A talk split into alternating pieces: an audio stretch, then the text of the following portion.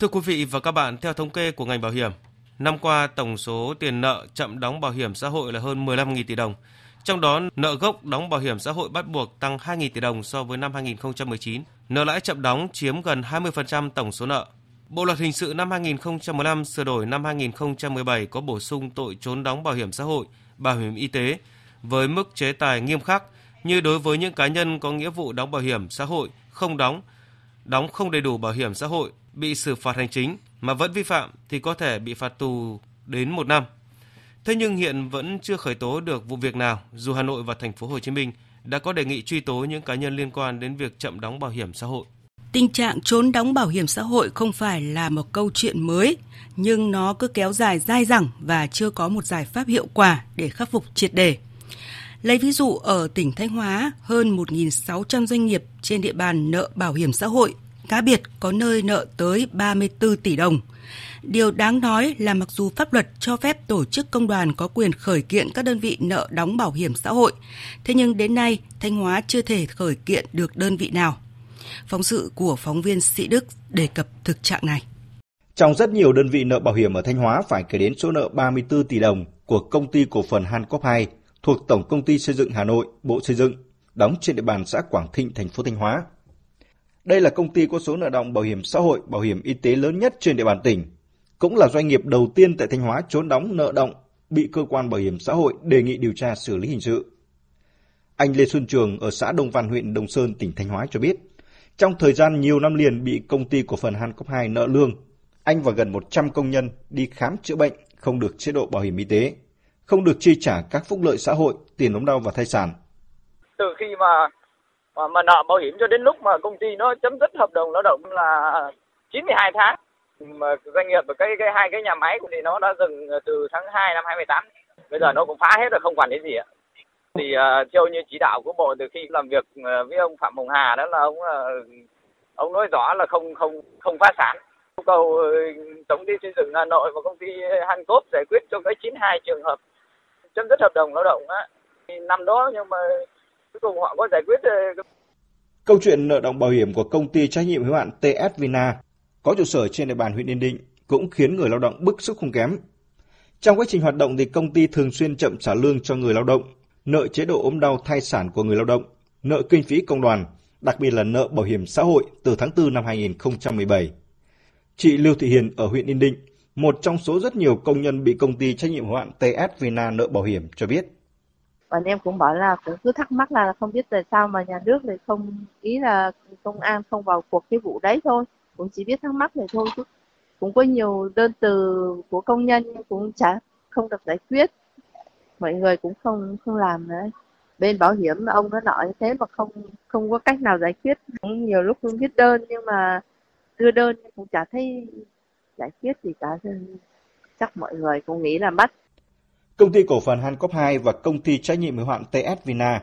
chỉ là hai trong số 1.609 đơn vị nợ bảo hiểm trên địa bàn tỉnh Thanh Hóa và được liệt vào số 337 doanh nghiệp nợ khó thu. Tính đến hết tháng 2 năm 2021, các đơn vị này nợ bảo hiểm lên tới 349 tỷ đồng. Bên cạnh một số công ty đã mất tích, phá sản giải thể, ngừng hoạt động, một số doanh nghiệp có nguồn gốc nhà nước khi chuyển đổi sang kinh tế thị trường hoạt động kém hiệu quả, dẫn đến nợ kéo dài. Ông Lê Bá Hội, trưởng phòng thu bảo hiểm xã hội tỉnh Thanh Hóa cho biết, có trường hợp doanh nghiệp khó khăn thật sự, nhưng cũng không ít doanh nghiệp chây ý cơ quan bảo hiểm đã chuyển 41 hồ sơ của các cơ quan nợ bảo hiểm sang Liên đoàn Lao động tỉnh và cơ quan công an để truy cứu trách nhiệm, nhưng chưa xử lý được đơn vị nào. Tại sao lại khó xử lý hình sự tội trốn đóng bảo hiểm xã hội đến như vậy và cần phải có giải pháp gì để cải thiện thực trạng này? Phóng viên Đài Tiếng Nói Việt Nam đã có cuộc trao đổi với ông Lê Đình Quảng, Phó trưởng Ban quan hệ lao động Tổng Liên đoàn Lao động Việt Nam. Mời quý vị và các bạn cùng nghe. À, thưa ông Lê Đình Quảng ạ, trong phóng sự mà chúng ta vừa nghe thì phóng viên Sĩ Đức cũng nêu ra hai thực trạng, tức là ngoài những cái doanh nghiệp mà uh, thực sự khó khăn do đại dịch Covid-19 thì là cũng có những doanh nghiệp đó là họ họ chây ì trốn đóng. Vậy thì uh, phải chăng đây cũng là thực trạng chung đang diễn ra ở nhiều địa phương khác ạ thưa ông? À, chúng tôi cũng thấy à, đấy chính cũng là những cái nguyên nhân mà có thể ở các địa phương hoặc là trên toàn quốc cũng diễn ra trong cái cả cái có thể tôi tóm lại mấy cái nguyên nhân mà à, dẫn đến tình trạng trốn đóng bảo hiểm xã hội tập trung ở mấy nguyên nhân cụ thể như thế. Cái thứ nhất là về phía doanh nghiệp là chúng ta được biết rằng là chủ yếu các cái doanh nghiệp nhỏ và siêu nhỏ và cái ý thức tuân thủ pháp luật của các cái doanh nghiệp này chưa cao. Cái thứ hai là nguyên nhân từ cơ quan quản lý nhà nước. À, chúng ta thấy rằng là có thể nói là cái việc mà chúng ta thanh tra, kiểm tra à, và thì chưa được nhiều, chưa đáp ứng được cái yêu cầu. Và đặc biệt là cái việc xử lý nghiêm minh kịp thời các cái hành vi vi phạm nhất là cái hành vi trốn đóng bảo hiểm xã hội thì chúng ta còn là chưa được thực hiện được một cách nhiều. Cho nên là làm cho cái việc là cả cái doanh nghiệp nó không đảm bảo cái tính răn đe. Rồi à, cái công tác tuyên truyền phổ biến các cái chế độ chính sách về bảo hiểm xã hội thì cũng còn những cái bất cập, làm cho cả người sử dụng lao động và người lao động cũng chưa nắm rõ những cái cái quyền và nghĩa vụ cũng như cái vai trò, tác dụng của cái bảo hiểm xã hội. Từ đó, bản thân người lao động cũng chưa thấy hết được cái vai trò trách nhiệm cũng như tác dụng của cái bảo hiểm xã hội. Và một cái điều kiện đó là cái nguyên nhân nữa, đó là cái pháp luật chúng ta nghe qua cái phóng sự cũng thấy đấy. Rất nhiều cái cái pháp luật của chúng ta đang còn có những cái khoảng trống. Thứ hai là đặc biệt là cái pháp luật về bảo hiểm xã hội của chúng ta thì cũng chưa thực sự là linh hoạt, hấp dẫn, tạo cho cái người lao động và người sử dụng lao động tham gia cái bảo hiểm xã hội này. Từ đó dẫn đến cái tình trạng mà các cái doanh nghiệp trốn đóng, nợ động bảo hiểm xã hội diễn ra khá phổ biến và đang còn có những cái diễn biến phức tạp.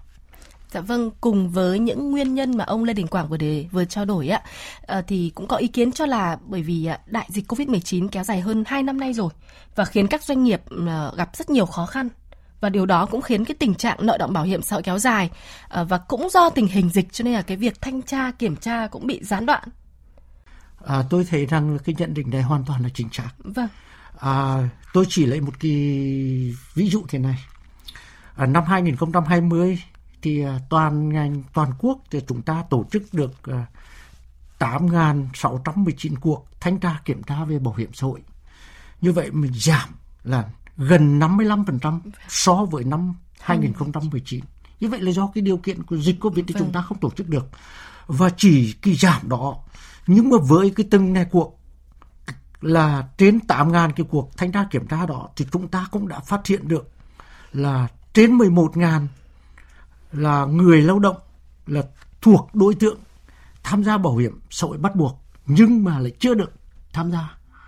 Và chúng ta đề nghị truy thu cho khi trên 11 ngàn, ngàn người này với số tiền là trên 80 tỷ đồng.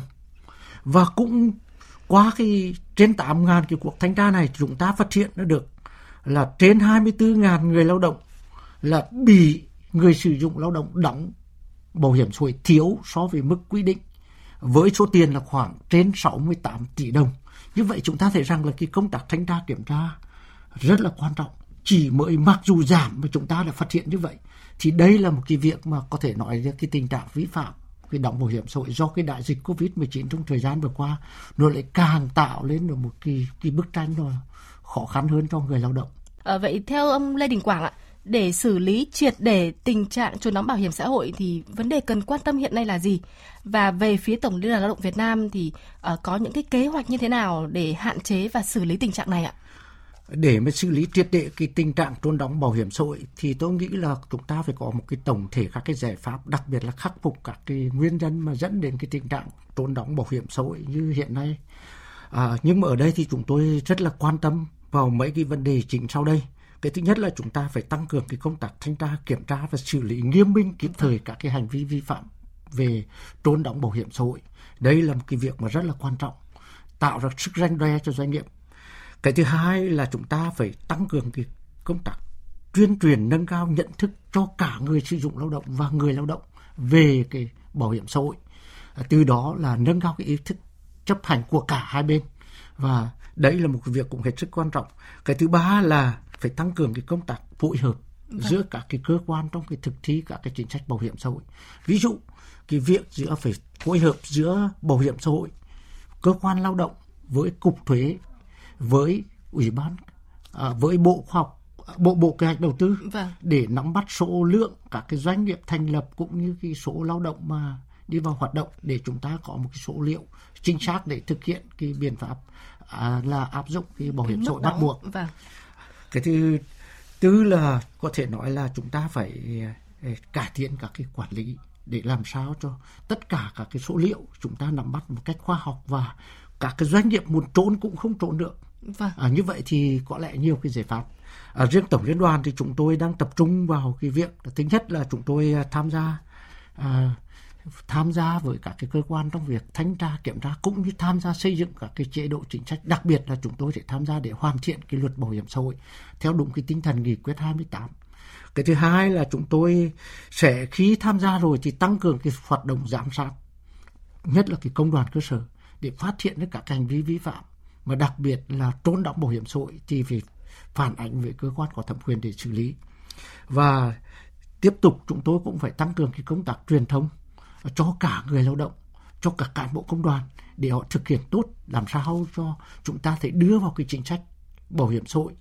là một cái trụ cột chính của chính sách an sinh để bảo vệ tốt nhất người lao động. Khi họ bị mất việc làm hoặc khi họ hết tuổi lao động, họ không có cái điều hoặc là cái ốm đau, thì như vậy thì chúng ta mới tạo ra được một cái cái việc mà thực hiện một cách đồng bộ tất cả các cái chính sách của bảo hiểm xã hội, bảo hiểm y tế, bảo hiểm thất nghiệp vì bảo vệ được cái quyền lợi của người lao động. Vâng, xin trân trọng cảm ơn ông Lê Đình Quảng, Phó trưởng Ban quan hệ lao động Tổng Liên đoàn Lao động Việt Nam